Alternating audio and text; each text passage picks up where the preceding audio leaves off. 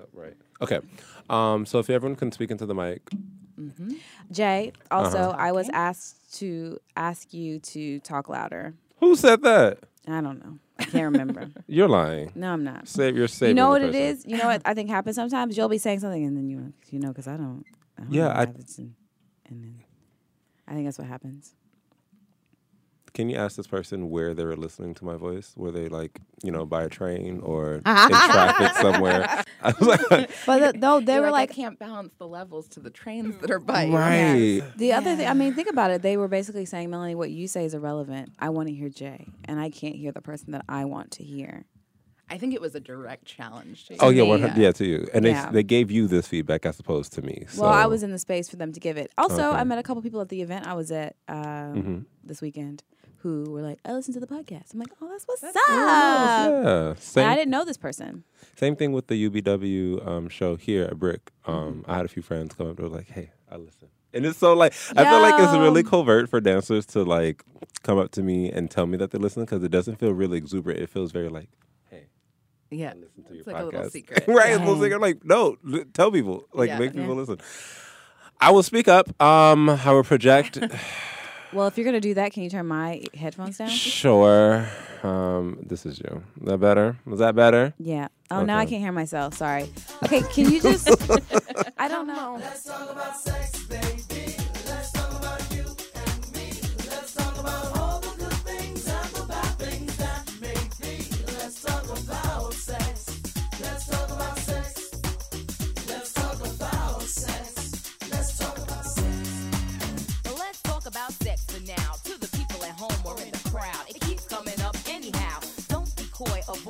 avoid, or make void the topic, cause that ain't gonna stop it. Now, please talk about sex on the radio and video shows. Many will know anything goes. Let's tell it like it is and how it could be. How it was, and of course, how it should be. What's been happening for the podcast in the past? Oh, since 2019 it started. I started a new game um, where I challenge Melanie and our guests to guess the name of the uh, television show that I'm going to sing or say the lyrics to the theme song to. That's very convoluted. I'm going to find a quicker elevator pitch way to say it, but it's like a game, and it's the rules are a little different because some some theme songs are really easy for you to figure out as soon as I start the melody. I'm So gonna be so bad at this. you know what I mean? Okay, so I just want um, you to know that I never agreed to play. It's just been again, which is great that we're talking about consent. consent. All right. Um, and yet it continues to be something that I'm somehow participating in.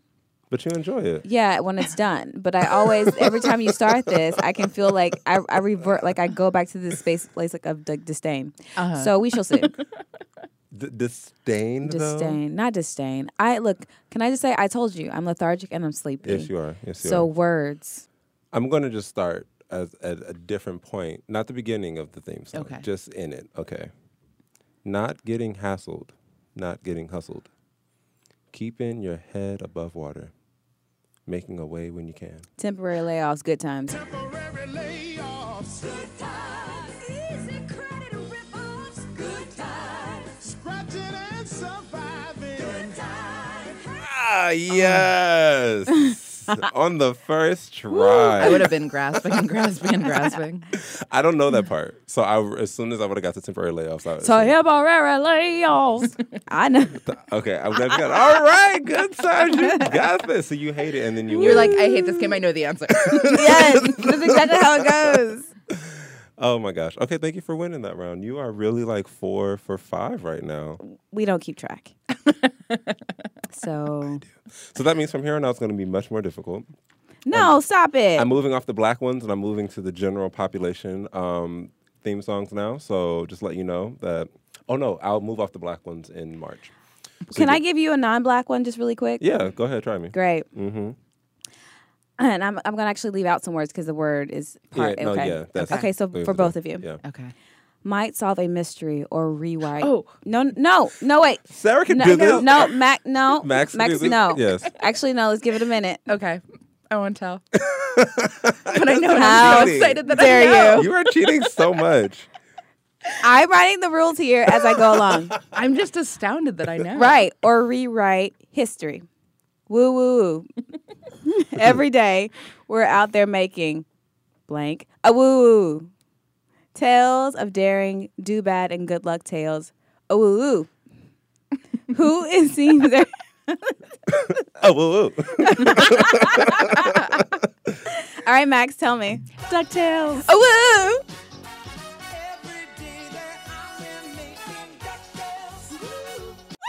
Oh, wow. Yeah, no, I never watched that. Isn't that coming back? They're doing. I Like a think remake so. of This it? is why I've, I've been wanting to do this for a while Pretty now. excited. Okay, well, look at that. Look at me losing. okay, I'm just gonna say this also. I would appreciate. No, that's rude because I just gave you a song. That was so satisfying. I was gonna say. now you're in. Now you know why it's yeah. great. I was gonna ask you to do songs that I would have been alive for to like watch, but then I realized that good times neither one of us were alive for that. Uh-huh. So that doesn't. Okay, that's fair. That's fair. I You know don't what? know- Did you watch DuckTales? No. And then come on Saturday morning cartoons when I was growing up. They were mm. done. They were like considered old. There's a stranger How old are you? out to find you. I'm 26. 26. Oh. To those DuckTales. Woo. I don't know the rest. DuckTales. I can't sing, so. I can't. I, DuckTales. That's how it goes. DuckTales. I, I appreciate the soul you just added in there. Improvised DuckTales Yes, solo. just and go. DuckTales. DuckTales. oh my goodness. Okay, okay, okay. Welcome back to the Dance Union podcast where we talk about the eager, early, earnest, earthly, earthy, and easy, easygoing life of a dance artist. My name is Jay Bowie.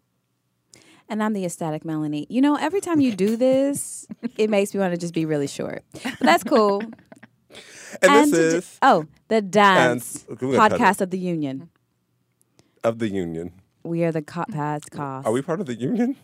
We, We we will should be. be. instead of the Federate, the Confederate. Who knows? Okay. Confederate. Confederacy. All right. And we are joined in the studio by an amazing artist. Can you please introduce yourself? Hi, I'm Max Capacity. hey, hey, hey, Max Capacity. Hey, Yes. thanks Hey. for having me. What's good? Thanks for being here thanks for yeah, I'm being here. excited for this. and being hydrated. I got my um, eye on your coffee mm-hmm. cup. I'm gonna It's get my water out. I mean teacup. I mean, I even see it dangling out the side, and I'm still because what I want. right. Is some coffee. I should have asked Definition. Yes. next time. Oh, Max, you have to tell us your pronouns. Please. Uh, I use they, them, and their pronouns. yes. How Thank about you. what do y'all use? Well, Max, if you listen to the podcast, No. you like put my spot instantly. instantly. I am I deserve she, it. It's okay. her. She, her. Okay. Yes. I am pronoun inclusive, so all Great. of them. Um, I just realized I left all of my water at the the place I was teaching. Oh no. It's really sad, and it's all because somebody, some of the students started getting a fight, so I didn't really get to like pack up Oh, no. initially. It was like a good like, what do you call that? Um, Court leader. quarter, a, a liter and a half of water, hmm and I just filled it up. So, um, uh, do we have? Oh no, no, no. How's everyone doing today? How's that? How's life I, going? as I've said, I'm a little bit lethargic, Lethargic. and I instead of trying to change it, I'm just gonna sit in it for a bit. Yeah. So That sounds Yeah. good. Be who you are. Yeah. I'm doing good. I've been sick, so I'm a little still cloudy headed Right. and um, having emergency dental surgery tomorrow. Whoa! so like Yeah. not fun, but I'm excited to be here rather than where I'm gonna be tomorrow. Yes, so. yes. Were you? Um, what medicines were you on? I'm on antibiotics right now. sorry. Yeah. Yeah, it's cool. It's not fun. No. Are you also taking like doing probiotics to sort of counter? I'm eating a lot of yogurt. Yep. Yeah. Yeah. They don't really tell you that, and that's exactly They what we don't. need to do when we're on antibiotics. Mm-hmm. It's to rebiotic. Yeah. Duh. It makes perfect sense, but yeah, like why did they tell us that? They're just like, oh, so you might get nauseous, dehydrated, constipated, Yeah. sick, stroke. Infections. Yeah. Just take this. Yeah, just take this thing. No. Um, Max, can I have you bring the mic a little bit closer for sound Sorry. levels? I just noticed that we are louder. How than about you are. that? There Oh, we that's go. great. Yeah, Tip that's to what- tip. Tip, Tip to to tip. Um, this feels very erotic. mhm. yes. So you are ready. um, I'm always ready. yeah, I think. Stay ready. How am I today? I'm fine. It's it's warm out oddly, so I'm kind of like both happy about it and like feeling like oh the world's gonna end. Uh, Oh gosh. Yeah. it should not be warm. It not should this kind of warm. But I also feel like there's something, maybe it is actually warm. I haven't looked at the temperature, but Yeah. like where it gets so cold. And once that happens in winter, then you're like, okay, I can deal with this. This is actually a really nice Ah, day. yeah. Whereas like before that, I would have been like, it's kind of cold out. Yeah. still, you know? Exactly. Before I came to New York, 50, 60 degrees used to be cold. Like a sweater, layers, scarves. That was in Arizona. And now here I'm like, oh, it's 60, 50 degrees? I know Yeah. I can manage like that. shorts, tank yeah. top. Yeah. Even 40, I'm like, I'm, I can wear one layer of clothing today Yeah. and go down the street. Um, but that cold snap, I had to, I really want to talk to the, um, who are the people? The the the the weather stations. Mm-hmm. They need to. The National Weather Service needs to put out a fiscal year calendar of all the weather changes and the temperatures, so that we can plan around them accordingly. Yes. Because I keep, I am always the only person whose life is like this, where it's warm outside, I have to be in the house. Like I have to Yes. be indoors somewhere. Or when it's really cold outside, that's when I have all of the errands and things Yeah. to run outside. Yeah. Like that is how my life is. So I would just like a calendar so I can plan around it. yeah. that you would be helpful. It wouldn't it? Yeah. I'm sure they can predict these things. They predict so many other stuff. It's actually pretty smart. Yeah. I mean, My dance yes. a meteorologist. yeah. Okay. yeah. All right. Um. Let's let's get into our uh, next segment. We're going to transition. Do Do you have a transitory step, or do, are you still um, pulling from the guests? We can pull from the guests because Okay. I'm just going to improv. Okay. So this next segment, um, or for this segment, we transition into it with a step or with a dance transition Transition. thing Oh. that we then do in the lobby and record and post on Instagram. Oh. So off. So we we say that so that we can keep them realistic and tangible. yes. Because you know where my head's going. yes.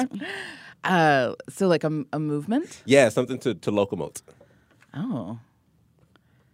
I feel like yeah, like some sort of like I like the, The shimmy, shimmy. that you're doing. All Yeah, right, just like a sorry. little like uh, Okay. All right. Maybe like with some voice too to just like shake it out. Uh, okay. Ooh, So we're a going walking to- shimmy. A walking shimmy uh, into our next segment, which is dance history for the future. Future, future, future, future. Okay.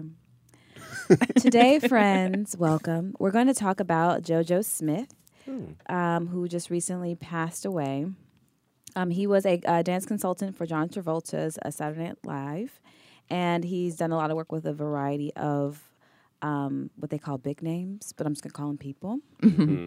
Um, and it says that he has credits including he was the lead shark of the Puerto Rican teen gang in West Side Story. All right. He's danced opposite Paula Kelly in Something More and had a central role in Joyful no- Noise. Um, he also did some television shows in the 60s and 70s. And he also had his own company where they staged shows and taught classes around the world. Nice. Mr. JoJo Smith is who I'm talking about here. Did you? Was this the artist you said someone back home knew them or was related to them? No, that was uh, Mel. Mel Tomlin. Mel Tom- Tomlin, No, okay. am I saying that right? Yes. Yeah. So that's JoJo. He's jazz dancer. Jazz. Dan- Oh yes, yes, yes, yes. Thank you so much. Yeah. Um, also, for those who may not know JoJo Smith, I just want you to know that you can also Google JoJo Smith dance. I always put dance next to the artist because you know There's next thing you know there's a football player field, up yeah. on my Google feed. I'm not looking for that. Um, and then you can read the New York New York Times. Nope. The Hollywood Reporter article. Actually, no. The it's going to be in the description box wherever you're listening. I should do that from here on out. Is Perhaps I mean, but you keep you love adding more work for yourself. It's not to copy and paste the link. It's not work. To It me. is. Okay. It well, adds up. I'll put. Thank you. I'm going to put it in the description box wherever you're listening, so you can learn more about JoJo Smith. Also, please feel free while you're listening, to just go ahead and Google and learn some things about JoJo Smith because I almost know nothing about anybody, and I Yeah. learn on the podcast Yeah, via the too. histories from the future. And I Oh, meant to say Afro Mel Future. Tomlinson was the the person who's in uh, yes, who's Nice. in Charlotte, North Carolina right now.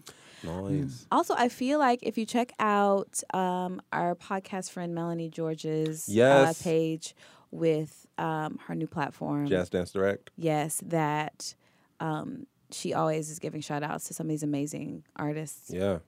Shout out to Melanie George. I was going to say. Green, I know. um, yeah, the other thing that really just uh, struck me right now, uh, it it didn't strike that strike that hard because I just forgot it. it was literally It about- struck and Struck striked. and unstruck. Yeah, Yeah. it was like lightning. It was like, poof, and now it's gone. Um, we're talking about jazz dance. We're talking about. Oh my God, it's coming back to me. We're talking about histories for the future. All coming back, it's all coming back to me now.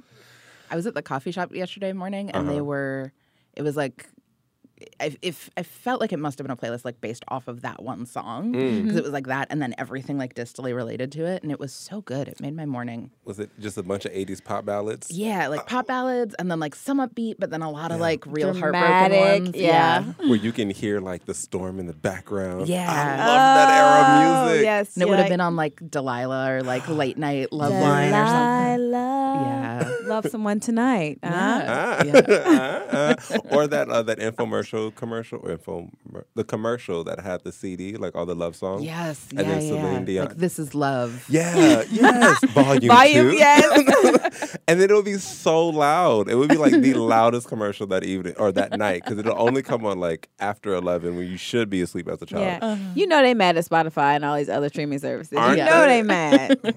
Took the little bit of corner of the industry that we have. well, I don't remember what I was going to say about this. It'll come back to me later. Um, so what I want to say, oh, let's get into the main segment where we're okay. Look, I just want to let you know one thing. I'm I'm coming into this conversation with like um, uh, fear around saying certain words because of religion, because of Christianity, um, where I'm like nervous to say porn. Like even when I say it, like my body goes, um, and that's that's like when I'm actively unlearning. So please, like you know, I just want to put that in there. Yeah, that's. I mean, I feel like that's the right. Like to talk about consent. Yeah. That's like such a good place to start. Of like, yeah, where are you? How are you feeling about talking about this? Yeah. Like, what's coming up for you? You know, like I mean, that's like.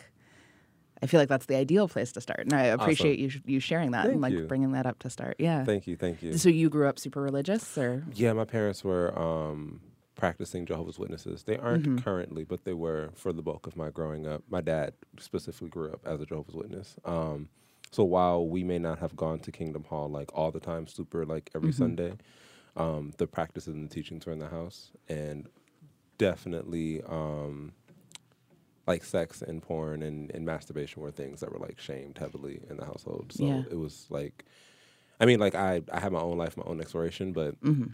teachings are still there and trying to unlearn. Yeah, Yeah. I would say so during this, um, I guess, conversation, if there are any moments where we like, I don't want to say need to be checked or like, Yeah. or, or check in, or if I say something and you're like, actually, Yeah.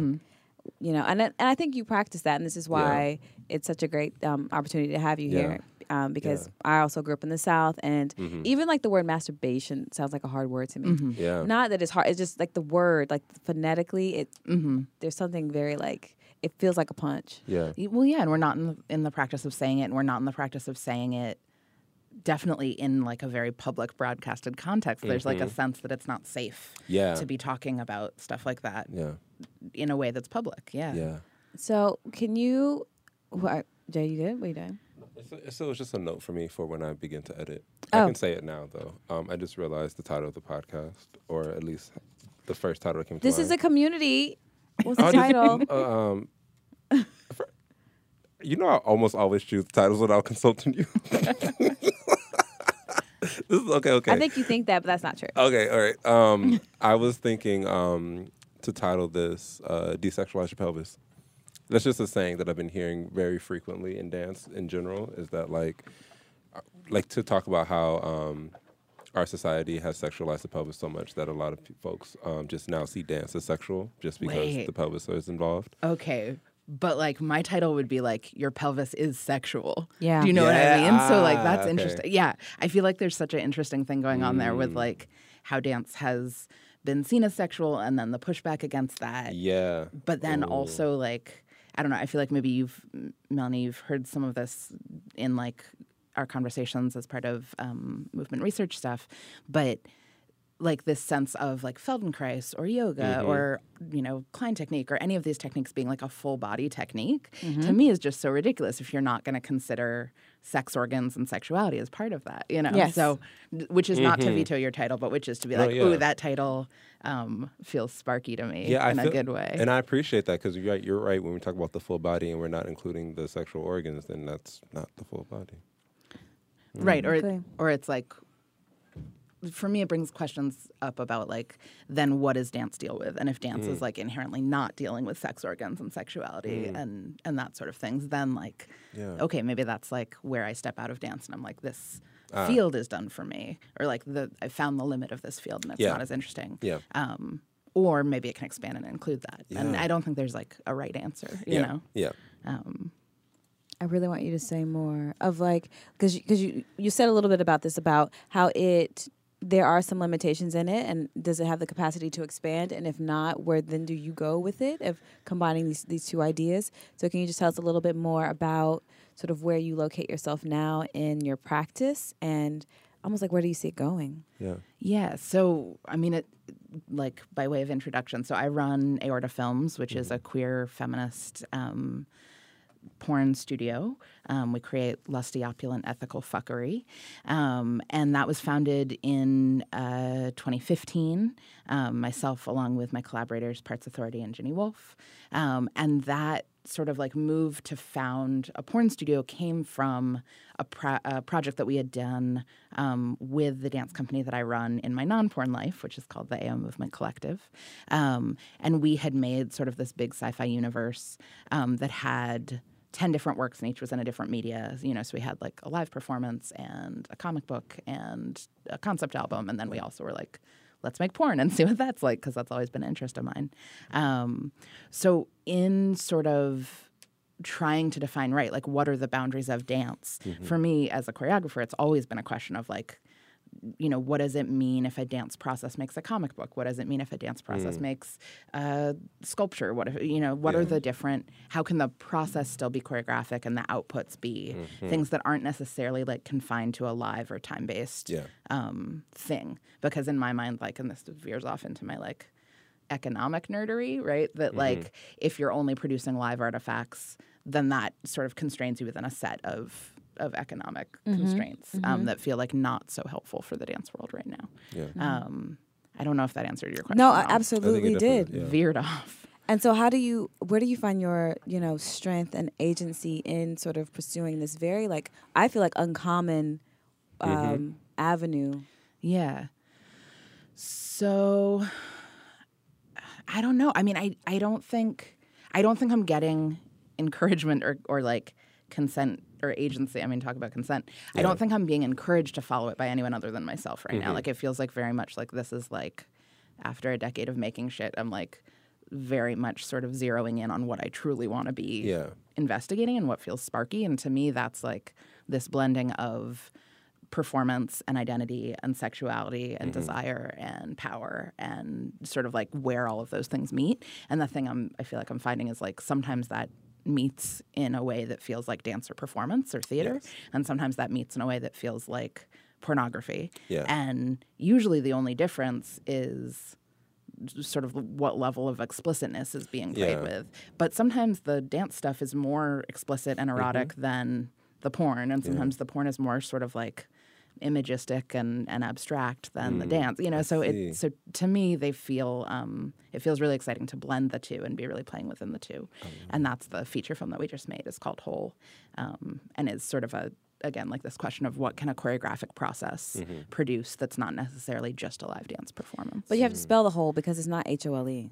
It is not H O L E. It is parentheses, capital W slash capital H O L E and parentheses. Thank you. Um, Like, it for a long time, it was just the parentheses, and everyone was like, "What's?" I mean, that's the problem with having your name be an unpronounceable symbol. Everyone's like, "What is this thing? What's going on?" So we eventually caved and called it whole. I Yeah, because I think also like understanding these different elements and how they sort of speak to each other in conversation. Like a title is extremely important. Yeah. Um, because I was able to, you know, um, see a screening of it and and said that like by even seeing the title the way that it was, I was able to contextualize it and my perspective shifted a bit about how to sort of. Um, digest the content but i'll say like personally like when i first when i met you actually i met you like in 2014 maybe Yeah, way back. yeah, and then again in a different context, that it's really interesting because the you know talking about dance and porn made me extremely like I I felt it felt uncomfortable or I felt mm-hmm. something in my body like ooh I mm-mm. Mm-hmm. but then I was like ooh this is a great this uncomfortable let's let's Yes. dig into this and let's Yes. figure out what it is that I'm actually um, experiencing right now. Mm-hmm. Yeah. So I'm I'm really fascinated to sort of see your journey and how Yeah. you are finding your way in this in this form. Yeah. I really also feel like I see where I speak low at. Yep. Yay! It's not going to change. Um. So, well, damn. I mean, it, look, You, if you don't like how low I speak, you can listen to another podcast. I have no. Uh uh uh uh. I'm not. Look, you came here to listen to me, so They just want to hear. The thing is, like, they just want to hear you. They're not. They're not challenging or questioning you. everything is turned up. I don't know where else to go from here. Um, all right, so um, I really feel no. Oh yeah, I think I really feel that when when things there's two kinds of uncomfortable. There's like an uncomfortable where it's like um, if I go deeper into, if I push into this uncomfortable area, then there'll be break or damage. As opposed to if I push into this area of uncomfortable, there would be like release and like understanding.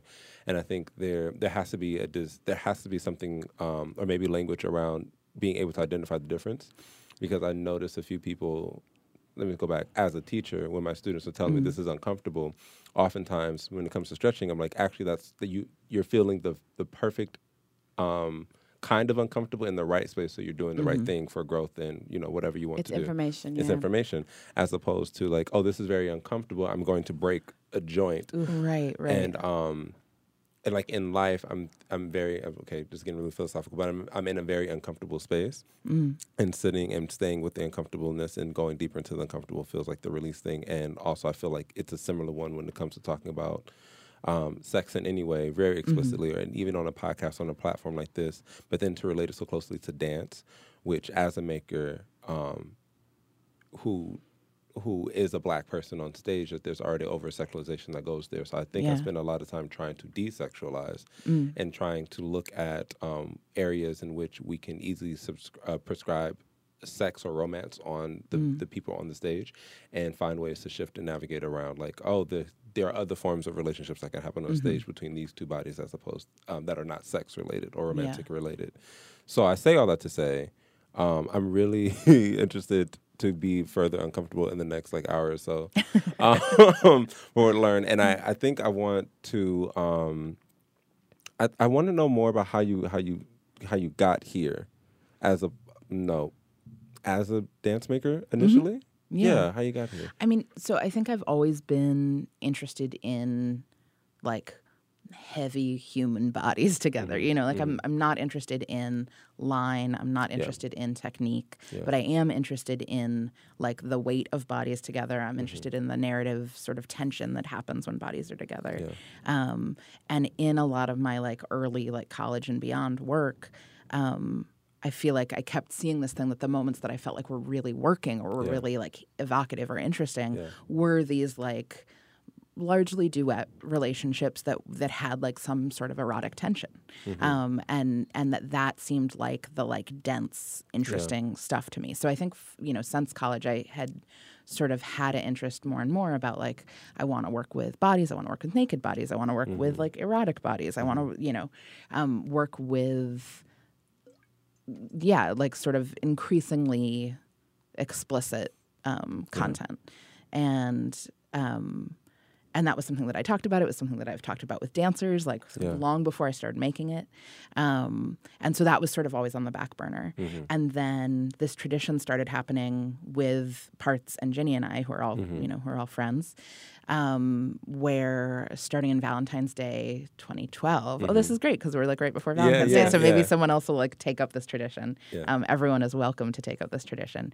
Um, Parts was like, hey, we should like have a like friend Valentine's celebration where we Mm. all hang out and take naked photos of each other, and just to be like, like I think they were like, I want to document my body and like Yeah. have some sort of record of where I am. You know, be like cheesy and fun. And, Yeah. and we were like, yeah, let's do it, and got really into it. And so for about I think maybe this is going to be the first year that it doesn't happen, but for about like 5 or 6 years, Hmm. every Valentine's Day we've done this sort of like friend photo shoot where it's like we're just like in various stages of undress, taking photos of each other, having it be like a super platonic like friend thing. It's like grown. We've had more and more people join us each year. Um, but it really developed this practice of like, oh, we can be investigating our own bodies, we can be helping our friends investigate their bodies Yeah. we can be doing things that feel like silly and fun and sexy and good and not have it be in a romantic context and not have it be in necessarily even a sexual context Yeah. um, where it's like just a fun thing to explore Yeah, it also sounds very celebratory, right? Yes. yes And I, it's funny because I'm actually in a middle place between you and Jay in that, like, um, with the work that I'm creating, it's like I am a black woman, so yes, my body has been sexualized, and I don't. And there are moments where I don't want to be sexualized, and then I also don't you. I don't want you to ignore that I'm also a sexual being. So it's like, mm-hmm. how do you figure out and play with these moments, the, the in between of within my like within my power yes i'm i'm i'm shifting the gaze or i have control over the gaze when i mm-hmm. want it Yeah. and then when i don't want it you respect that shit and mm-hmm. don't and don't be in my lane with it Right. so it's like trying to find that balance of like yeah i don't for me i don't i don't necessarily want to be on stage as like a blank slate with no history or or information like there's no way for me right. also Oh, there's no way yeah. for me to be that So like re- no. I will never be neutral. So Yeah. now knowing that and accepting that, it's like how do I then move through that? Hmm. Yeah. Well, and I feel like when when both of you talk about sort of like the discomfort or the like chargedness of saying something like porn or masturbation or starting to talk about this stuff, I feel like so much of that is that it has this residue of other people's projections and other people's sort of like flattening of identities on it. Um, you know, so like when we I mean, I'll speak for myself. When I watched porn growing up, when when other people watched porn growing up, um, you know, there was a, there I wasn't seeing myself, and I wasn't seeing any Mm-hmm. sort of genuine connection, and there wasn't any sort of explicit language about this is porn, and that's different from sex Yeah. that people have, Yes. Mm-hmm. right? Like it is an entertainment, it is a fantasy, it is not your education. But because there's not sex education happening in a way that is sex positive and body positive and like Yeah. reinforcing of sort of the vast range of identities and sexualities that Yeah. people can have you know we are i think a lot of our early experiences with sexual agency um, are actually the lack of it or, or is this feeling of like people bringing their own shit to your identity Yeah. rather than getting to say like this is what i think i am or this is what i'm doing and like getting to be the one in control of it um, you know so i think it makes perfect sense that we're like in a culture and in a moment where people are like starting to try and embrace sexuality more and also still have all this shit Yeah. to deal with. Yeah. Um, yeah. yeah. So can you talk to us a little bit about consent and and how that shows up in your practice and and the, and some of the examples or the ways in which it shows up? Yeah. So for this feature film whole that we just made, the the sort of premise we've been working on it about three years, and the premise of it was that I wanted to bring um, a group of dancers and a group of porn performers together to make this work that was going to be sort of like this multi-genre hybrid thing, um, and to do that, you know, and so through Aorta, we've been making porn since 2015 and been making like a short film a month. Um, so we've been in a practice of working in a pornographic con- uh, context and what consent looks like for those shoots, which is a very specific thing. And then I've also been making dances and working with dancers, you know, for about a decade. And you know, in the studio, I think we don't specifically call it consent or like Yeah. talk about consent practices, but sort of what the agreements are of the mm-hmm. space. That's been a certain thing. Yeah. And so it felt like in working on this process, um, the sort of collision of both practices as they were separate and then as the performers mm-hmm. started to come together Yeah. and share residency time the the sort of like radical difference of those two practices mm-hmm. really like illuminated i think for all of us a lot of things about yeah what does consent look like in an art practice? What does consent like when look like when you're looking when you're working with um, you know performers who are humans with identities who have bodies? Yeah. and and like what does that look like different per person? What does it look like depending on your performance background? Um, so a large part of this piece ended up yeah being about uh, negotiating so many different forms of consent consent with the performers and then consent with all the partners we were trying to bring on like every venue every funder necessitated sort of this whole conversation about here's what we're working with here's how we want you to work with us does that feel comfortable to you? Here's how you can talk about it to your people you know like Yeah, that sort of thing.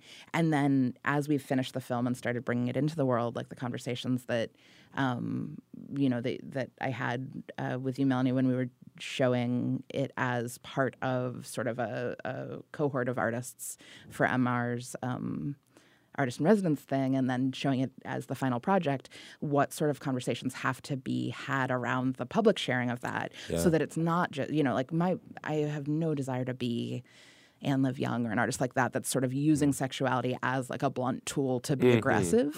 Um, I'm really not interested in having the way people view my work be shocking or radical. Right. Um, and and I think it sometimes is, and that's okay too. But I'm more interested in sort of how to um, have like a very caring and gentle relationship, so people can approach the work in the way that I'm seeing it, which is Yeah. actually really like full of care and safety and gentleness. Yeah. Um, that was a very long answer, but That was a wonderful one. Can I um, can I um, share an example that you gave? like, Yeah, several that I experienced please. while um, seeing different aspects of the work.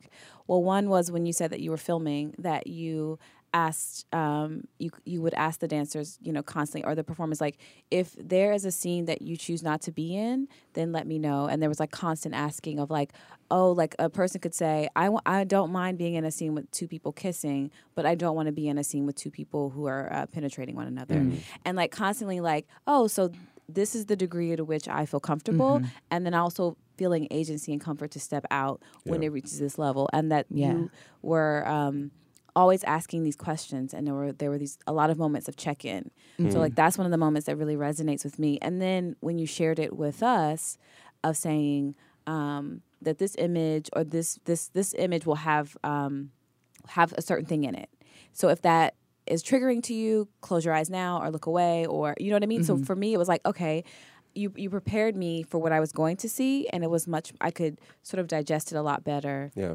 rather than be completely like what the fuck, you mm-hmm. know? Yeah. So like there's just I like there's like really great modelings of how to ask consent and then also but you're, there's a constant care that's being taken. Yeah. And it feels like it's so multi-layered Yeah. to me. Like in right like functionally on the shoot, right? Like of course there's if a, if a performer or a crew member, if anyone calls red at any moment for any mm, reason, everyone stops. Yeah. If everyone does not stop, like that person gets fired. Like they're like that Oh, is a, a yeah. like, you know, non-negotiable. Yeah. If someone calls red or stop, we stop. Yeah. We address it. We like see if we want to move on. Yeah. You know, right? Like and and I think that has to be sort of like as an extreme measure, something that's always, always present when you're Yeah. When you're working with porn or when you're working with explicit sexuality. Um, you know, but then under that there's so much work that sort of um, goes like preempts that and and works in the nuance of that. Like I think you know for for me as someone who has my own kink practice and who shoots porn it's like you you don't actually really want to hit the point of calling red you know like like if that happens you want Yeah. a you know you want a um like emergency plan in place for it. But really you all you you really don't want to ever get there. Yeah. so there's so much work that went into sort of leading up to that just to make the space of being like okay you know like this is a given. You know that you can call red if it gets that bad. But how are we negotiating actually the space that's in between that? Yes. um, and I think that's where it ended up dovetailing with me, uh, for me with dance a lot more. Mm. Because in dance, like you were saying, like like okay, there's the discomfort of stretching, Yeah. and there's the discomfort of an injury. Yes. and they're different, but they're very similar. And I think as dancers, a lot of times, like the way we mature as dancers is being wrong a lot of times about which is which. You know. Mm. Um, and so I think there was a lot of negotiation all through the three-year process about how are we building not only you know this expectation that there's going to be consent on set but what does that look like? How is it communicated? How can we practice it? Yes. um, because the thing is you can say oh you can call stop at any time but when you're shooting a scene you have the pressure of the camera and you know it's a tight schedule and you know there are the other performers in the scene it's actually really really hard to call stop Yeah. and and I've been in scenes where you know where it's like it goes in a place where I don't want and it is really hard to call stop Yeah. um, and it's really easy to second guess yourself, especially when you're in the scene. And that's Yeah. not just with porn. I think that's Yeah. with like Yeah. sexuality in general, you know? And I think in all forms of communication um, in this American society, and I think even um, if, if we get more specifically with like subcultures and specific places and like you know other layers upon that, because um, listening to this podcast with Oprah um, and Eckhart Tolle, somebody who wrote uh, you know was New Earth Yes. something like that. A self help book. Yeah. Um, and um, Oprah was talking about um, living with her grandmother and being ge- being whipped or being beaten or uh, whooped in whatever language you want to use, and how while being whooped, her mother or her grandmother would tell her to stop crying. And then, as soon as um, the whooping was over, telling her to fix her face and to smile. So you just completely been like, let's say you've been attacked, and the yeah, now your abuser is telling you that you need to like smile and not have your emotions or not Right. validating emotions. So then she grew up talking about how she felt like she had to be a people pleaser, Mm-hmm. um, and then the other part is that she didn't know how to ask for what she needed or to even like Right. uh, put prioritize her needs Mm-hmm. in other places. So it's just it it became like a new thing for her later on in life from reading these books and trying to unlearn these things. Like, oh, I can at this moment or at these moments in my past have stated what I needed and and asked for it, Mm-hmm. communicated it in some way, or let's say like in any way. Because the Yeah. problem is that it's not it's not coming from outside to anyone else to be able to hear it and, and take in that information. Right. It's completely being walled off from the inside. Yeah. Well, and I think when we started this piece, like I sort of started with the intention of like I want to make a, a piece about queer pleasure and desire Mm-hmm. and joy. And the dancers and I sort of all got into the studio, and I was like, you know, generating some scores about, Yeah. you know, or, or even we started with the score of being like, okay, ask for what you need. Ah, you know, like you- like everyone gets a chance to ask for whatever you need, whether it's physical or mental or emotional. Yes. And as a group, we're just going to spend like the first half hour of every rehearsal giving each other what we need. And everyone kind of got there, and it was like oh fuck what do i need like i don't know you know like i need trump to not be president i need to not pay my rent tomorrow Mm-hmm. Right, like right. like everyone was just in this like really like hard place of being like i actually am not in touch with that Yeah. at all in order to survive in new york this year Yeah, you know yeah. and um and so that sort of that foundation i think is what helped us Yes. like develop the consent culture within the piece where it was it was this continuous practice of ask for what you need and if that means I actually just need like five minutes where no one talks to me. Yep. Or like I need to go get a cup of coffee and then I'll be Yeah. back or something. You know, and of course the dancers I work with are wonderful and respectful and like kind and, and hardworking, you know, dancers. And and I don't think they took like full advantage of Yeah. of like that mm-hmm. score in some ways. Cause I don't think right, even though we were involved in this practice of being like, you can ask for anything you want. It was still right. Like, what are the constraints that you're putting on yourself? Oh, I have to Yeah. stay in this room. I have to be a good dancer. Yeah, I I, have to, you that's. know. I feel like not to oversimplify it. I do think dance culture is built around this um, this this behavior of not asking, and it's also built around this behavior of enduring pain. If that makes sense, like we are taught to not ask for what we need. We're taught to endure Yeah. pain. We're taught to Yeah. take verbal abuse in Yeah. a Yeah. studio space to let choreographers talk to us any kind of way. Yeah. There's so many like different instances, like, Yeah. and I know people listening to this have had that of, Yeah. of like if they actually thought about all the different times Mm-hmm. where they did not um, have access or agency to sort of say what they need, Yeah. or that it becomes a, be- a learned behavior, and then It we don't, and then when Yeah. we're we're given that freedom, we're like, oh wait, what? to do.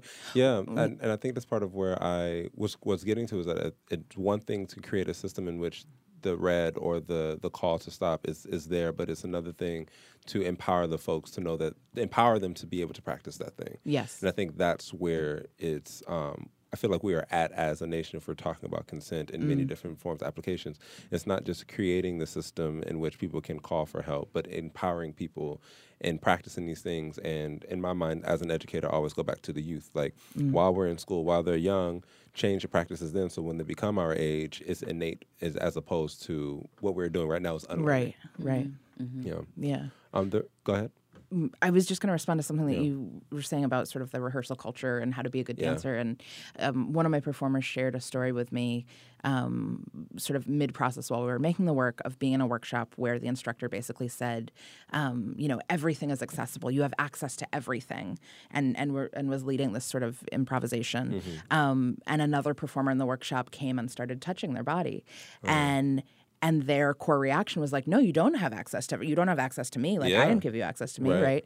So I think that's also like this concept of like what's on the table or what's Mm-hmm. being granted access to as dancers and choreographers. And I feel like people are starting to talk about that more. Yes. Um, but I think one of the things that always like tickles me about shooting porn, and that definitely happened in this context of bringing dancers and porn performers together Mm-hmm. is that the porn performers are so practiced in terms of their consent because Ah. they're turned in they're like tuned into their desire they know what they will do and Yeah. won't do they're there for a gig they're there for to like make their money Yeah. um you know which which is not saying that they're not also Right. like heartfully uh like there for the Yeah. project but they i think they have a better sense of um sort of how the the economical component pays or plays into it Mm-hmm. um you know but so it's like okay i want you to do this sex act and then you're going to chug milk and it's going to be great and then you're going to do this thing. And then oh do you think you guys could kiss? And it's like always like something like a kiss or a small gesture where people are like no i'm not going to do that today. Yeah. and you're like oh oh oh, okay. Oh yeah, sure. Like yeah, you don't have to do that. But so the fact i think for my dancers that the porn performers could say oh no i don't want to look in someone's mouth that makes me feel weird and i don't like doing that Mm-hmm. part of the choreography or Uh-huh. like i'm not going to do this until the ac comes back on All right, you know right, right. R- right where it was like as dancers i don't think we're in a practice Oh. of saying things like that because the assumption is okay i'll bring my whole self to rehearse and i'll Yeah. give you everything and i'll like really show up and, and that's the way to be a good performer Yeah. Yes, um and I'll be easy to work with. Yeah, oh, Right, right, right. And I think that's where um, currently my my practice with working with um, my friends and collaborators is on the morning of, day of, or if it's a really early mo- rehearsal, like just whenever I wake up, and just send a text message. It's like, hey, how are you doing? Where are you feeling? Um, are we good for rehearsal today? Because as a person who lives with um, depression, anxiety, and suicide ideation, like at any moment, I can shift and not be ready for rehearsal Yeah. um, and and I want to give my the people I work with like the space to say not this morning or not this time or if I am to be in rehearsal this is what I need um, to be able to be present as opposed to just because we created a schedule you're going to adhere to the schedule and then there will be consequences for not adhering to the schedule. I think practicing a really black and white um, creative creative process in that way where it's based on time and what you've committed to. Um, as as the artist, I feel like oh, you're you're actually taking away a lot of the the agency that would allow for inspiration and, and like the creativity to come through. Like That's if really I don't have agency, I feel like I can't be creative. Yeah. So those like so if I can't come to rehearsal or if I can't communicate to you and say, "Hey, I cannot come to rehearsal. I'm, I'm coming up late for whatever reason," without fearing like retribution, Right. or even just sometimes like an attitude in rehearsal is enough retribution. Um, then, then, then I, you know, I need Yeah. to I need to shift my relationship to the process. How do you feel like you balance that with like the economic reality of it of like, okay, but you've rented rehearsal space or you're trying to mm. make a show or like, you know, do you feel like that comes up or it's more open? It definitely comes up, but I think at this point, I'm I value because everyone I've worked with are like actual people who are friends of mine. I don't mm. I don't see that it's a separation from like my actual life and um, like a work life. It, mm, just, it, does, mm-hmm. it feels really integrated. Um, and I value my, my friends' needs and desires and um, and health over like the money thing. So if that means I lost money for that rehearsal, um, what was gained was that my friend now has the space to be able to deal with what they need to deal with. Um, and if that 16 20 30 50 dollars it costs for that rehearsal, it's going to be worth it. You know, at the end Yeah. of the day, I don't I don't want to be a part of the harm that happens to my friends um, for the sake of money. And I mm-hmm. think that's the practice that I need to as as like the the creator, the maker, the person who mm-hmm. organized this rehearsal, I need to have that value really strong within my practice so that even the feeling that I might communicate in the text message of money doesn't come across. Yeah. And I think that's the part where um, I'm being really, really diligent, diligent with myself is that how I reply back to someone saying, hey, I need this, I need to not rehearse today, Yeah. is going to be really um, supportive and full of love as opposed Yeah. to, okay, well, I guess we can make up a rehearsal. I don't want to start talking about like making up rehearsals and what we need to do already when the person just said they need to Right. take care of themselves. This is Yeah. not the time. You know, like those kind of things for me, I'm like, okay, that's the practice that I'm Yeah. So yeah, when it comes to money, I'm like, oh, sometimes like I could still, we can still move along the process without you being here. Like I can, I can be in rehearsal, I can move my body, I can come up with ideas. Um, I don't, I, and I'm not working within a scarcity model. So Yeah, I'm like, totally. if, if we lose this, lose this day, if we don't use this day to move our bodies in this particular space and time, then I'm sure that I can find other space and time if that's what the Mm-hmm. process needs. And also sometimes the process doesn't really need that day. I get to the end of it and I'm like, things look great. We missed three rehearsals out of the 50. That gives me good. anxiety. I don't. I hear you. I am not there. Especially Yeah. like diving into a new process. Like I, I understand. Like the more we're in space together, the better it is. And there are many days I don't feel like showing up. Yeah. And I love when people hold me accountable. Yes. Mm. And then most times, I'm so grateful that I did.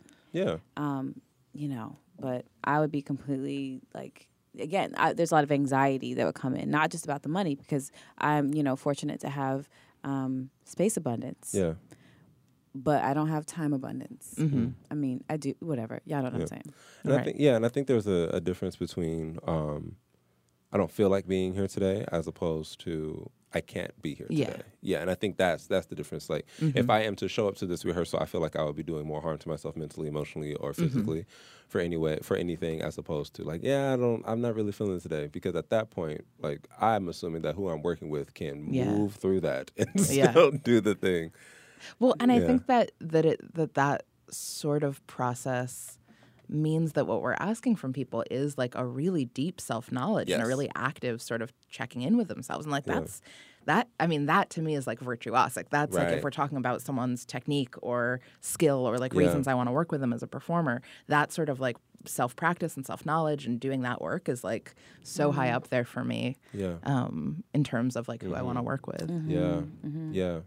And also, it sounds like there's a, a trust that you have in a relationship with certain people that you know they're not flaking, Yeah. they're not Yeah. flaky, or you know what I mean. But you Right, understand exactly. that Yeah. when they need, they they know what they need. I just know like that sometimes even I'm still in the process of really being clear on what I need. Yeah. Yeah. And um, especially if I'm feeling like low energy or or sad or something, the last thing I want to do is be in a rehearsal. And then that is if I have to go to one, that usually is what shifts my mood and mm. makes me so much. But if you would have given me the cho- like not mm-hmm. choice, but if I had the option not to go, mm-hmm. I would still be sitting in whatever it is I was sitting in. Yeah. Yeah. Well, and and he, and like talking about it too, I think it brings up something for me about consent and about that sort of like work where people. I think it can get grouped into this like tender, tender queer and Uh, tenderness yeah, yeah. uh, avenue, right? Where it's about being soft and about Yeah. being coddled. And I don't actually think it's that. I think it. I th- I think you know, like in my practice and in my personal life, the the role of consent is to be able to be actually really risky and ambitious Yes. and like really fucking motivated with the work.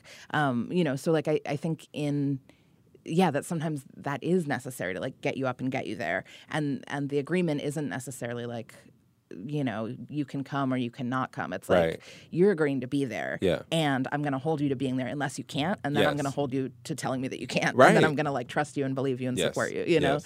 But, but I, I do think there is a way that, you know, for me, I'm really not interested in the tenderness of consent. I'm interested in the like rigor of it. Yes, hmm.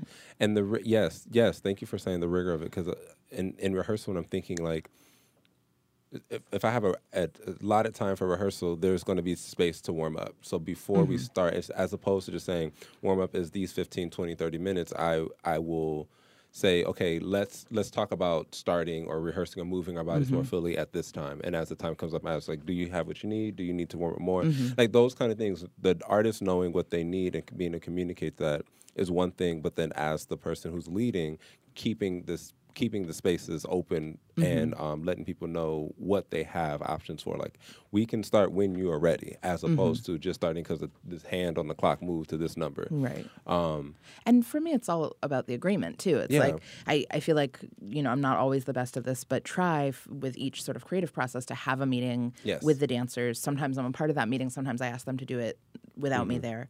Um, but where it is, okay, what are the agreements? How much do you want to be paid? Yeah. How much warm up time do you want? Like, what are you asking me for Yeah. as a group? And then what concessions and, and what Yeah. agreements can I make within that that do function with my economy and my Yeah. time and you know and all of that and how can we be in agreement about what they can expect so it's like okay you'll show up you have 30 minutes to rehearse at that point i probably Yeah. will ask like are you ready and you'll say like yes or no and we'll go from there you Right. know but that it's not this sense of like oh we're gonna you know we'll show up around this time Right, and then right. maybe we'll you will warm up or not you know like it, it, for me it, that doesn't work and that would stress me out as well Yeah. you know and and i feel like it is about sort of i'm i'm fine and they're fine whatever we decide as long Yeah. as there's a group decision and a group consensus and it's not just being assumed Yeah. what someone's agreeing to by being in a process This feels I don't want to say radical, but this feels like completely like mind blowing right now. And like I mm-hmm. understand that as choreographers and makers that we are also organizers and we are uh-huh. responsible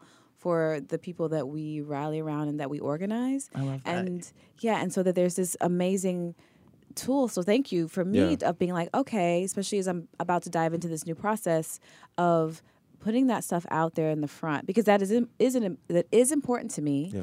and I don't necessarily think I've seen it modeled. Yeah. And so even saying here's here's my capacity, here's what I can offer. Let's talk about what what the process is asking of you. Where are you where are you mm-hmm. all? Like, does this sound good? Kind of like mm-hmm. we do this when we go to workshops and stuff. Of mm-hmm. like, here's Yeah. a community agreement, and then we're all going Yeah. to sort of like hold ourselves to this sort of this agreement. Um, but like, I've never really seen that in a in a dance rehearsal choreographic process. yeah. Yeah, and I think that agreement can be about the business of it. It can be about the Right. like rehearsal culture of it, Yeah. and it can also be about the content of the work. Like I Yeah. feel like for us, knowing that we were going into explicit work, Yeah. there were a lot of conversations. Um, you know where. I kind of felt like it was negotiating edge play. And that's like a way that Mm. I continue to talk about it, where with all the dancers, I was like, hey, I want to investigate this stuff. Yeah. I think in order to like go into this realm of like explicit sexuality in performance and film and pornography and dance and art Yep. and like what is it that that like to know our boundaries and to know what we want and and don't want, we're probably going to have to have those boundaries crossed sometimes.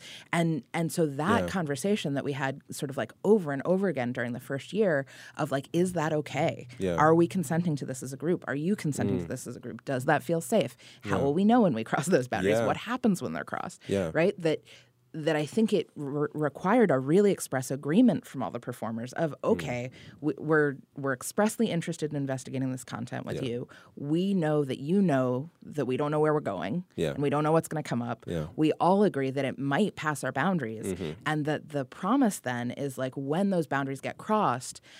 That, that we've planned ahead and that Yeah. we've done the work and we're doing the work Yeah. to be there together. Yeah. And so it's not, uh, you know, a thing of like, oh my God, everyone freaks out and goes home and has feelings and nobody talks about it. But it's like, okay, we're going to talk about it. We're going to process it. Yes. I'm going to listen to you. I'm going to make changes based on what, what you're telling me. You're going to make changes based on what I'm telling you. Yes. Right? That it's like, it's a part of a process together. And I think that framing feels really helpful when, Yes. when we think about like consent in a broader context, right? Yes. Where it's like, I think there are many a places, many like areas of our life where our consent gets crossed all the time and our boundaries get crossed all Yeah. the time.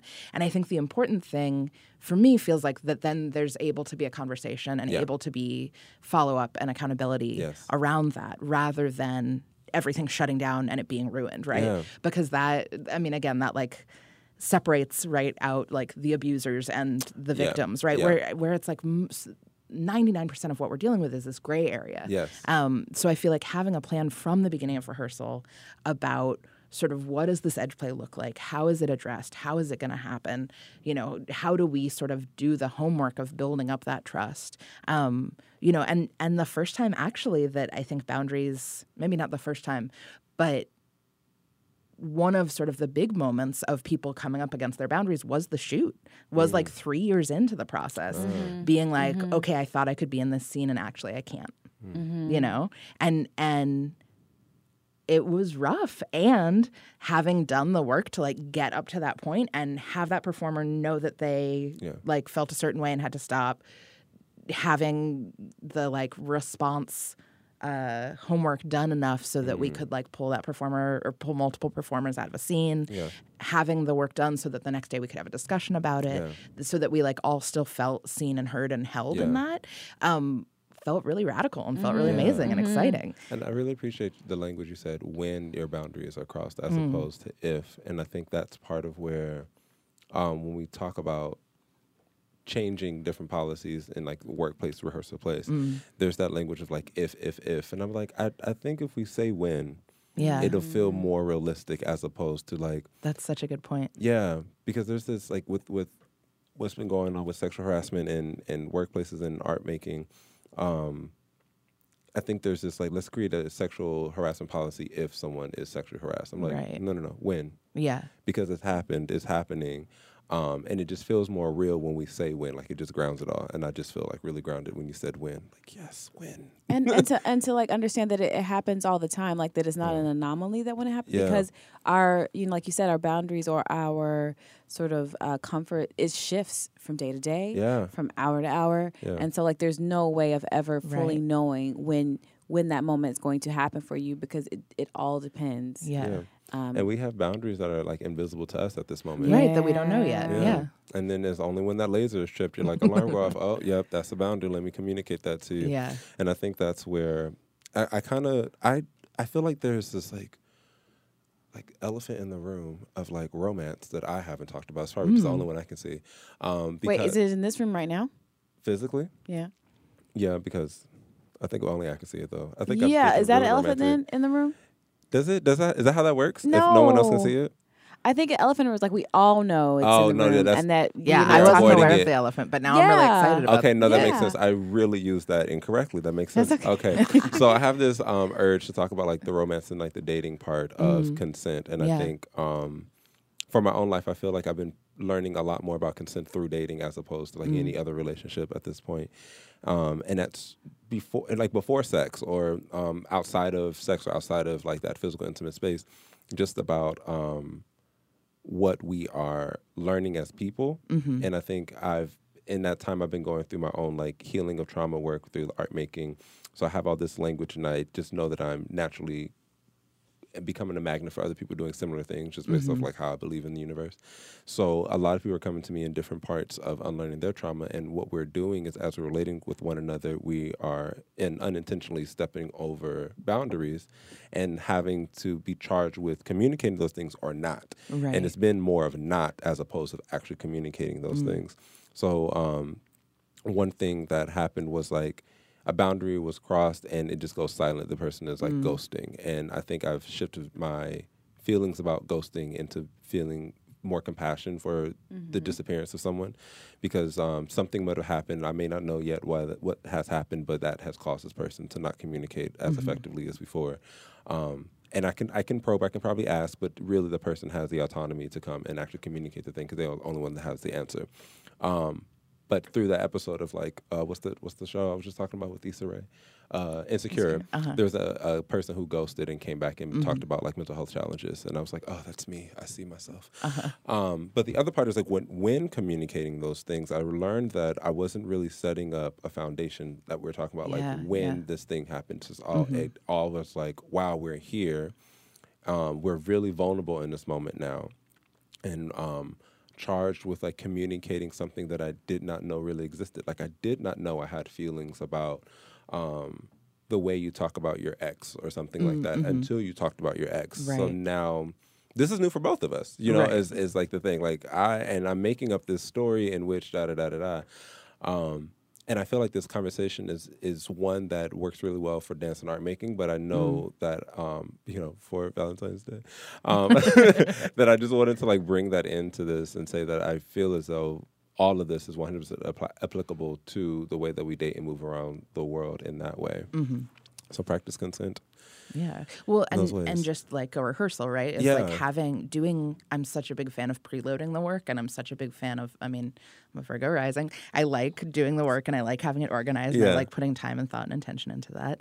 Um, but doing the work in a relationship to have that conversation Mm-hmm. early on about, hey, what happens when I, you know, if and when I cross your boundaries? What happens Yeah. if and when you cross mine? Yeah. How do we communicate about that? Yeah. When is it okay to sort of just take time away? When is Yeah. it okay to like really need a response? Yeah. um, you know what what are the intentions what are the expectations Can I also Um, add that, uh, and I just it just came into my mind, so I, it's not really fully formed, but um, knowing when the answer of I don't know is okay.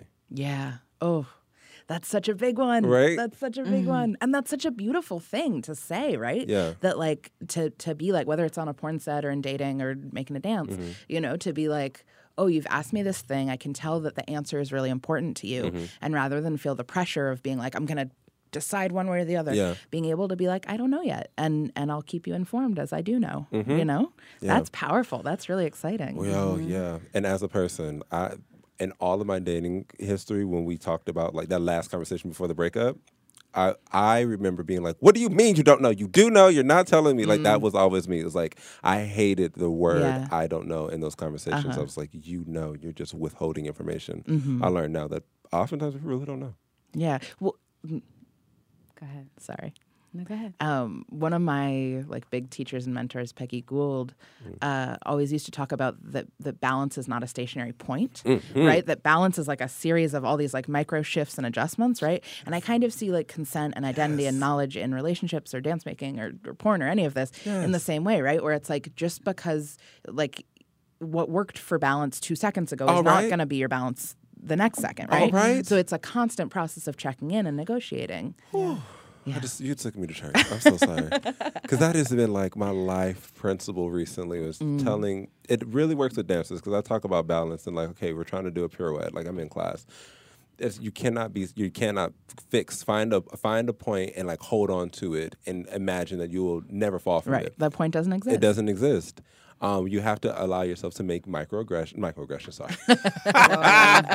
Moving in a different right, direction. right, right. you have to allow yourself to make micro adjustments Uh-huh. in it at all times, and also know that like the, the shit changes day to day. And Yeah. I'm thinking like specifically with my student and one who was like afraid to let go of the bar because she couldn't find her balance like with her hand on it. I was like, oh sweetie, it's not. That's not how this works. Right. And she was like, I felt so good last week, and I was like, yeah, and this is a completely different week. Yeah. So much has happened in those seven days, and you got to allow that to be true. and it's not linear. It's, and never linear. It's not linear. Oh my gosh! Thank you. what were you going to say, Melanie?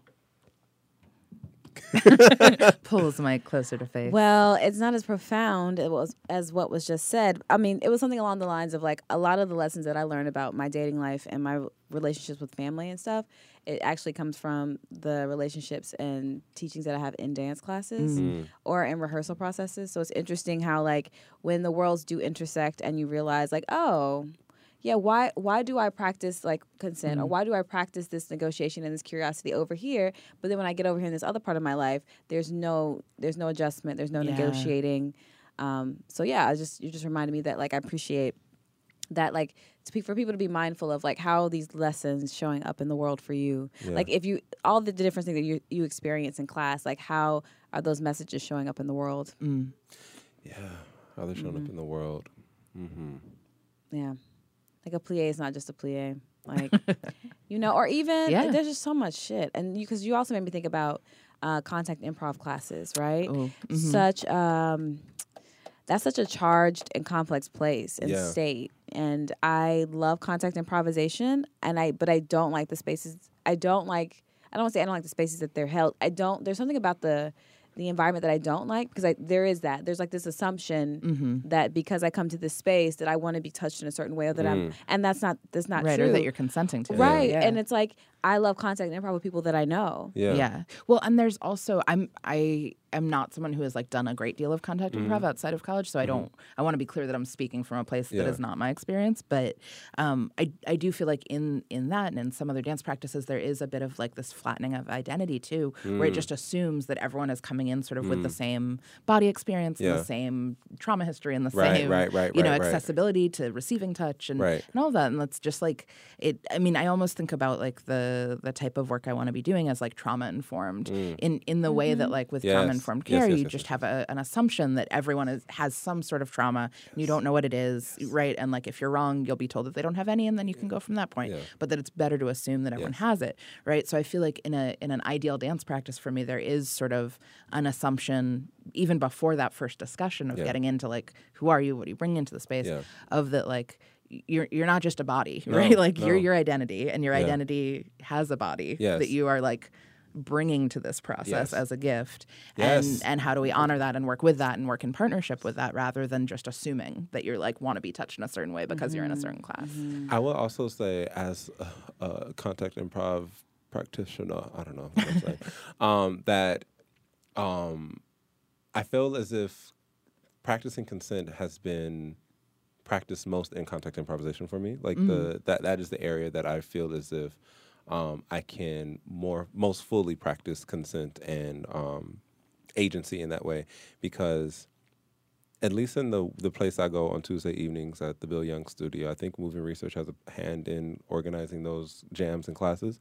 There, there's literally like a pamphlet, like for anybody who's new to contact improvisation, and like ninety percent of the pamphlet is about consent and how to That's really cool. how to know and how to talk about, or not even talk about, how to practice that in this specific space, Mm. and saying like, you know, um, you can initiate forms of contact with words or with um, with just like placing your body on someone and someone can like end con- the contact at any point without any explanation.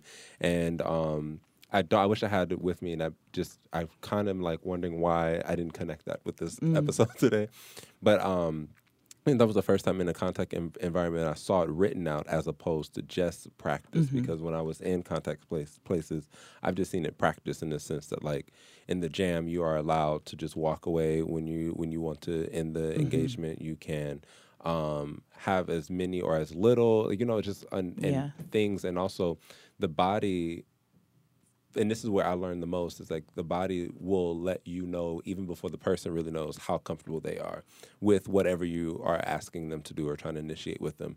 Um, because tension in the body when you're when you practice being so physically engaged with them with so much of your physical shape that um, any kind of tension anywhere is immediately felt. So like when I'm improvising with um, like specifically my friend Coel, who we have most of our contact training together, I'd know him more based off of those contact jams than I do with like sitting in front of him having conversations. Because in that moment, if he's on my back and our backs are connected, the moment that something tenses up, I can tell there's something that he's not comfortable with and something's wrong. And I must make um, I must use what I can, my body, to put us in a safe space so that we can either try it again or not or just abort it. But the last thing was that um, this was modeled in the last class that I took that um, when someone is like launching and we most jams don't have or really don't have the people who are so adept and so well versed in it that they're literally like running and jumping into people. But so let's say in that case, the person who the body is come flying at can either be there to take the impact or move out of the way. What is responsible for the person who's doing the launching is to be be prepared to not be caught. Yeah. So like the person um, that was demonstrating is like, I'm always prepared when I'm leaving my feet off the floor to jump into someone that I'm preparing to not be But ca- wouldn't you love to be in a situation when you know someone is actually going to catch you because But- you come with a certain tension? I get it. I understand what they're, Yeah. but, but that's a metaphor for life. It's like, well, damn. I would like to think that if I launch at a certain person that I hopefully I know that they will catch me. Mm-hmm. But think- otherwise, why am I launching? But I think- keep my ass on the ground. Well, here's here's where I, I think I'm at when it comes to like the metaphor of of taking that risk with someone is that if I um because everything is ever changing, we talk about like balance. It's not with all of that in the room that um it's more about when someone um might fail or might come up short, but trusting that their intentions are good and to be to begin with. Like understanding that if um, I can't ever really know that you're going to catch me, like I don't, I won't know those things. I can say you have a great track record. I know your intentions are in great place and all these things, but um, it goes back to like, so what do we do if and when that moment happens where I fall and where you, where you know where Yeah. it didn't happen? Well, and for me, I think it also goes back to what the negotiation is, right? Yeah. Like, is the negotiation like I want to I want to do an improv- improvisation with you?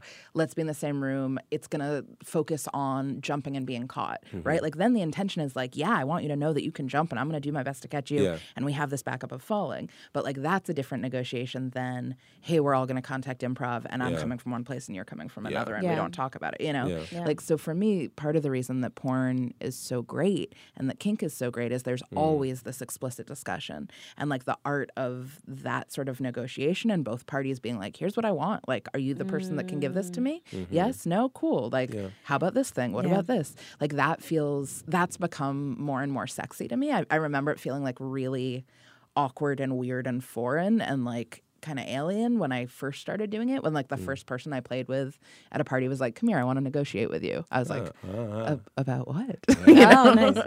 but that yeah the you said something um, awkward i have a question around um, like how do you negotiate around um, shame and it's just making me like think of a situation i recently had like i'm in this this um, salsa dance group and we have this uh, particular trick move that we do where the guys they are guys lift us and, and this cartwheel thing. And for several people that i did with it was fine but there was this one person who every time they did it i felt like i was at tsa like because his hand would slide into my crotch.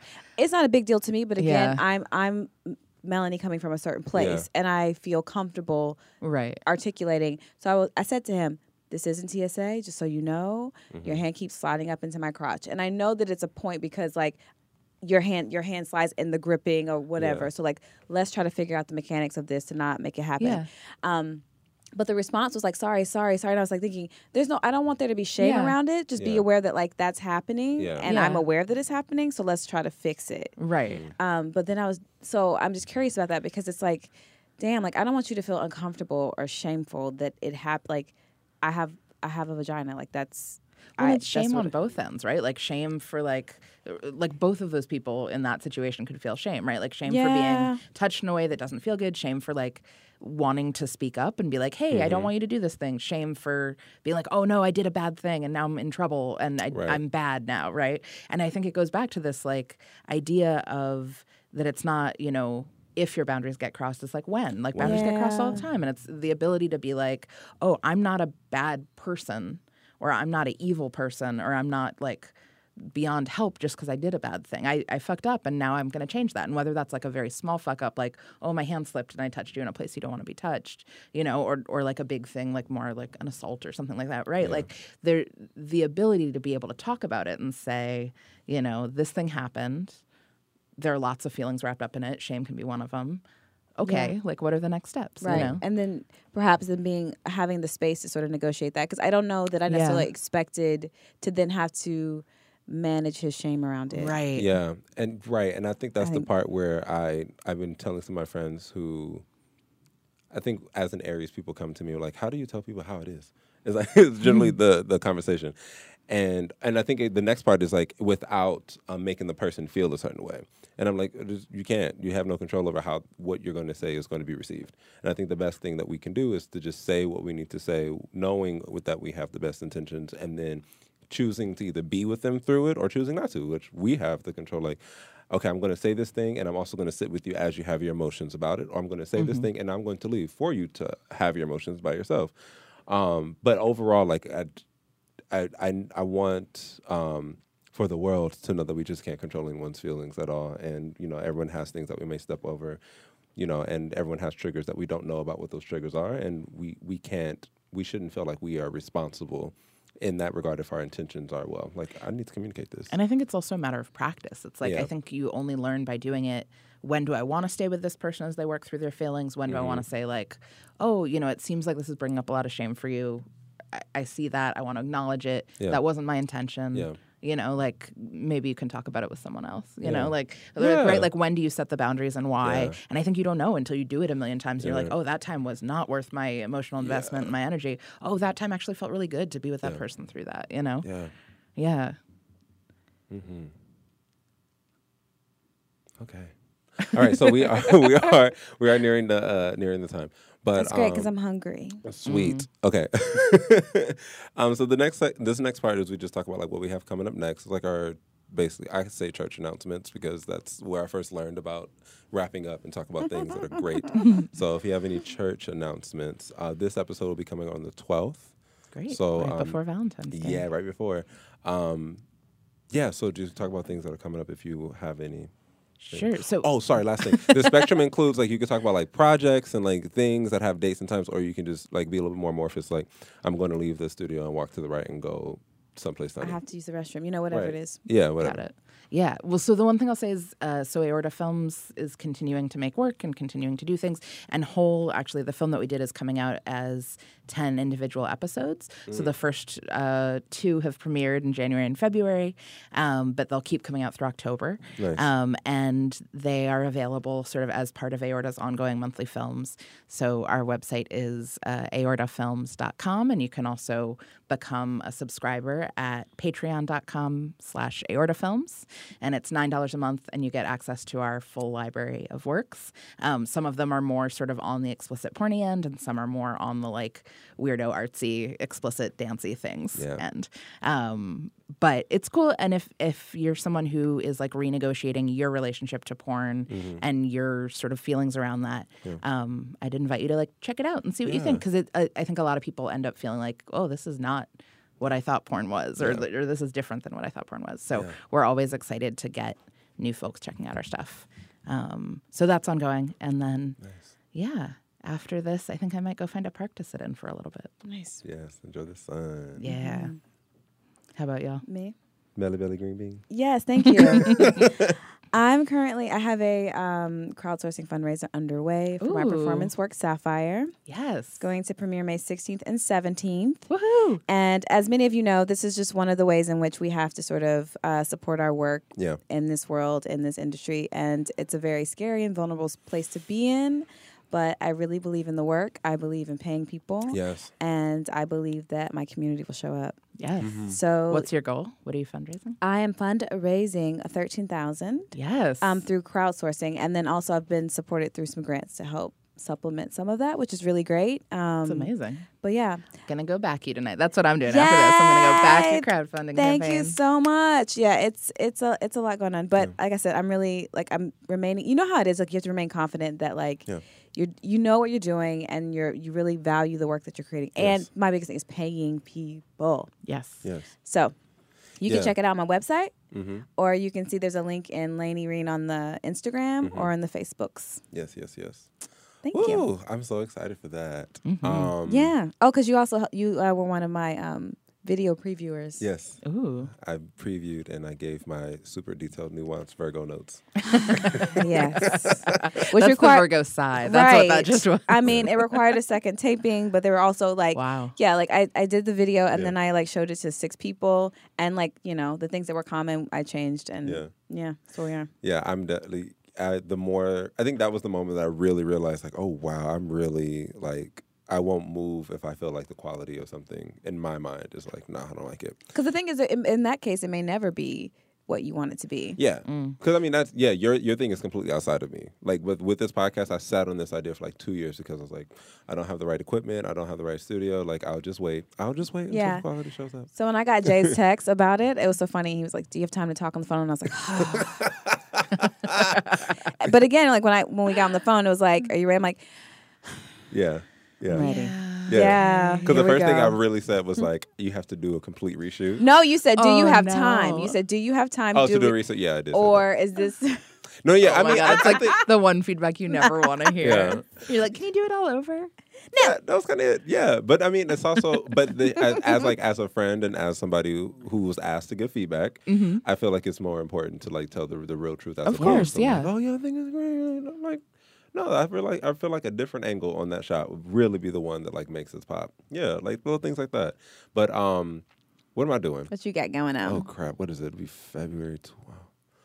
I don't have any. To be honest, I don't have much going on in February. Um, when things are coming up and are more like contracts are signed and things like that, then I'll be able to speak more explicitly about what's going on. So Great. Yeah, I'm about I'm about to um, enjoy the sun. Like it's Please. And can I just say for some folks, let us be happy in other people's successes and stop fucking with people's bags. That's all I'm gonna say. you want to have a read moment? No. Okay. But I just want that to happen if possible. You know what I heard on Twitter the other day? Someone said, okay, it's I'm just going to paraphrase really badly, but the analogy was beautiful. It was about um, social media influencers that were like on this BET panel thing, and um, Lala something um, talked about um, how people are can can try to withhold knowledge from other influencers, people doing the same thing they're doing because they're afraid that they're going to use that knowledge and like beat them in the game, as opposed to being like free sharing with their knowledge. They're saying because if you are trying to, um, if you feel like you're starved and you're trying to prevent other people from eating, all you're doing is like cutting yourself off at the foot because like I'm going to I'm going to learn this knowledge whether I got it from you or not. Like I'm going to learn mm-hmm. how to do the thing, and then I'm going to eat, and you're going to still feel like you're starving, even though we basically have the same amount of food in our plate. And I was like, that is really it. Like sometimes your plate is a little bit fuller, sometimes the other person's plate is a little bit fuller. But if you feel like you're willing to share these things, then we all can eat and we all can do well, as opposed to like I'm starving or why don't I have as much? Like your belly is full. Like that's sometimes what I also say to myself. Like actually, Jay, your belly is full. You don't necessarily need that thing that you feel like you need. Social media is telling me that you need it. So like know where that's coming from. Anyways, I wanted to share that. I'll post the actual clip online because it's way more poignant than what I said. See, uh, another task. He loves it. I don't mind it. I don't. What's the wrong with a tag? No, You're like not gonna mind it until you're 32, and then you're gonna be like, "Fuck this." I, but because I have no problem. I, I do okay. My thing is like if I I either really want to do it or I absolutely don't Yeah. want to do it. If it falls anywhere in between, like I'm also not going to do it. It's overwhelming yes or it's a no. yeah. So this overwhelming yes thing is like I'm really interested in knowing who's going to like respond to these things. I don't mind the task as long as I love it.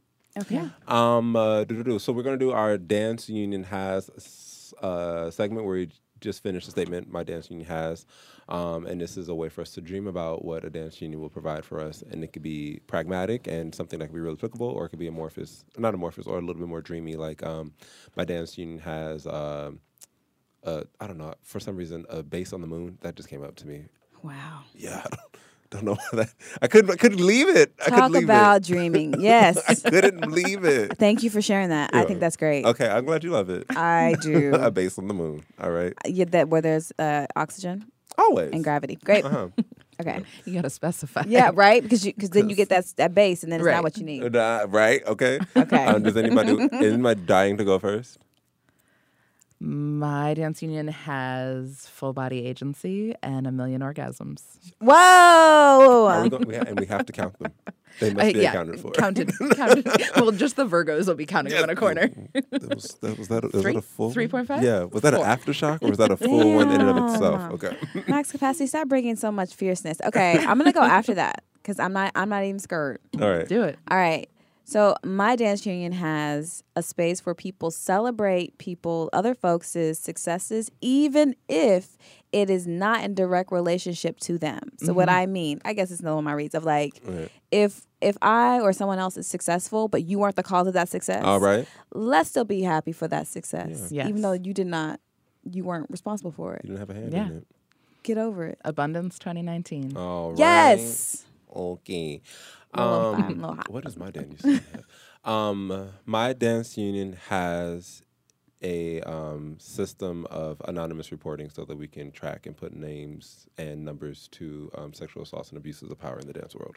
Ooh, Okay. Yeah. Yeah. Yeah. you okay, Melanie? that's good. Yeah. That is good.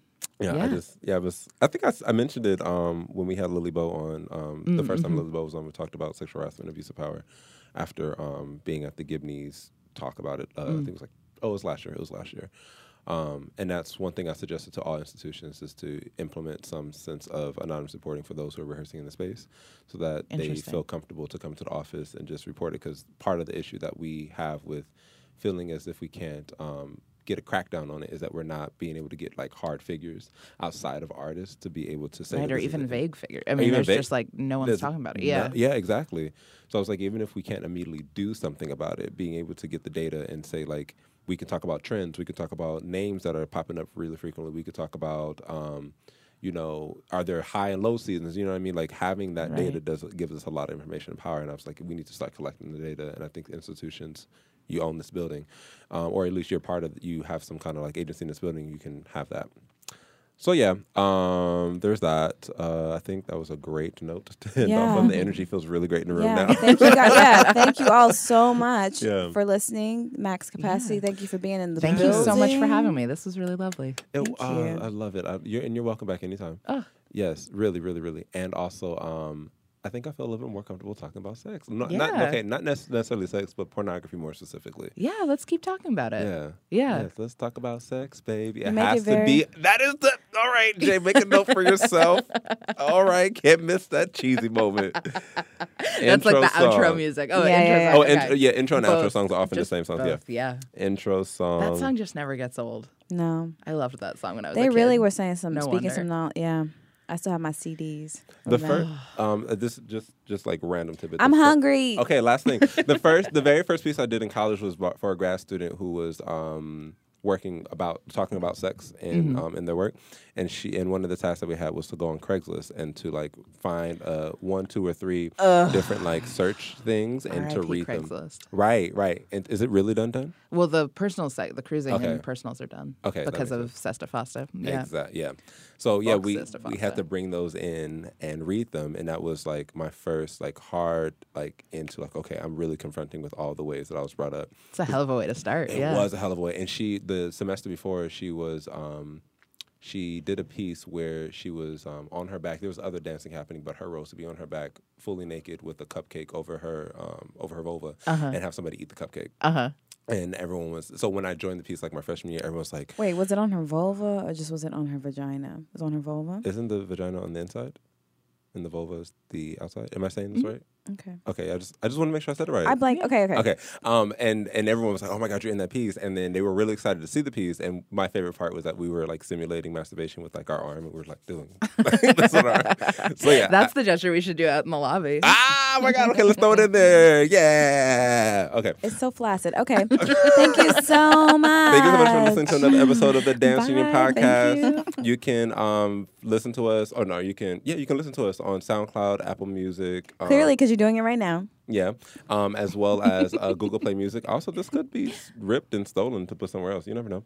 Um, It's gonna end up on Pornhub. it can- you can you can listen to us on Pornhub. And then report it because it's like, this is not actually. Yeah, this I isn't, isn't. I wonder if I can release this on Pornhub. Mm, I we'll don't see. think they have a podcasting stream. but maybe I could just put like a black video up with the audio. People be so hot at you.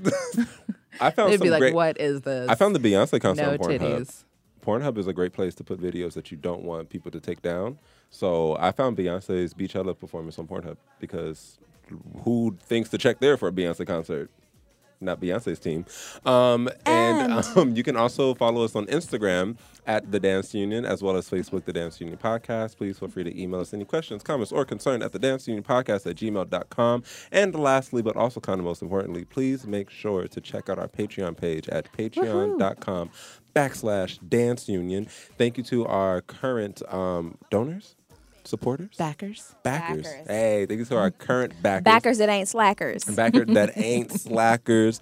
Much appreciated. Um, we are starting off our um, backing support at one dollar, so you can go in and just like drop a single a month, and it really helps out tremendously. But please go ahead and ahead will and help check make us it rain for the new year, the through next the- year. yeah, well, through the the- year. Through the year, yeah, because we are also in the business of you know making sure people get constipa- constipated. And hopefully eat because I'm hungry. compensated, not constipated. All right, I'm out. Um, let's do a five, six, And seven, with eight. We that. Out. Right, five, six, seven, eight. we, out, we out, out, out.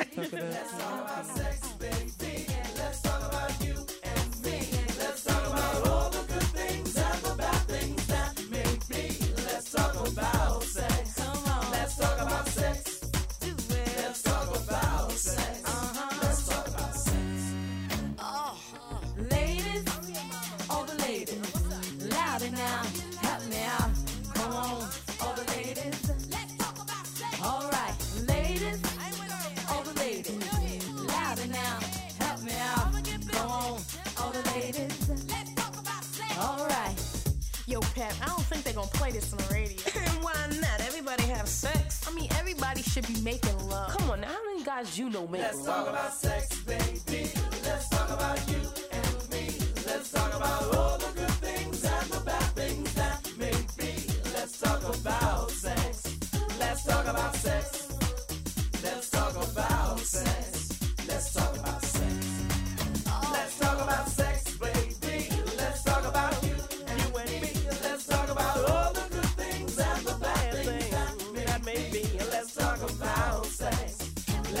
I say, the little